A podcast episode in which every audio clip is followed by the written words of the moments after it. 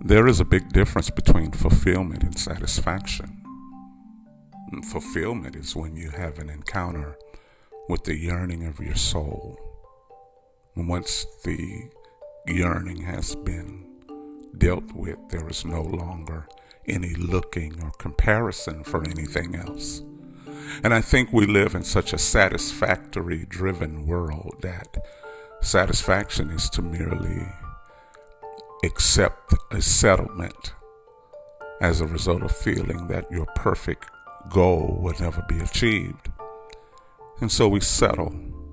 We settle for what's conveniently placed before us. It's like yearning for fish, uh, but settling for fried chicken. It's like I really wanted that fish, but you know, since chicken is accessible, hey.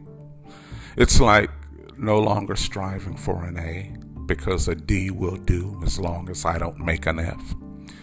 And as long as we live our life in satisfaction, we will never comprehend the fulfillment of the original power. How many of you are really searching and yearning for your original self?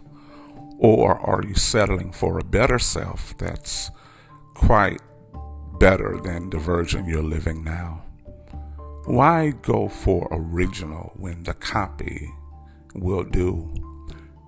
And funny how we all think this way in our minds. We live, and no one knows that we're settling for the least. No one knows it.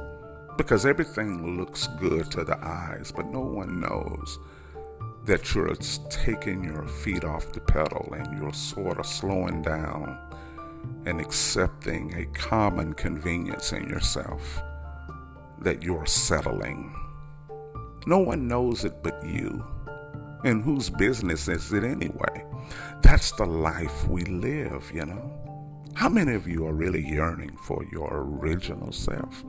Is it relevant to be original? Is this original identity really relevant? And is it necessary, especially for the cost? Why settle? Why achieve originality when settling for better will do?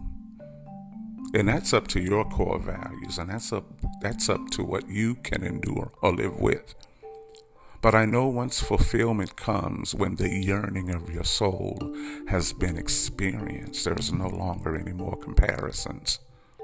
Or maybe you feel you need the comparisons to motivate you to do something. Maybe we need the we maybe we need to be satisfied so we could still look in the yards of other people to get motivated on what to do next because our lack of original power keeps us comparing ourselves to everyone else's skills, which in turn motivates us to beat them.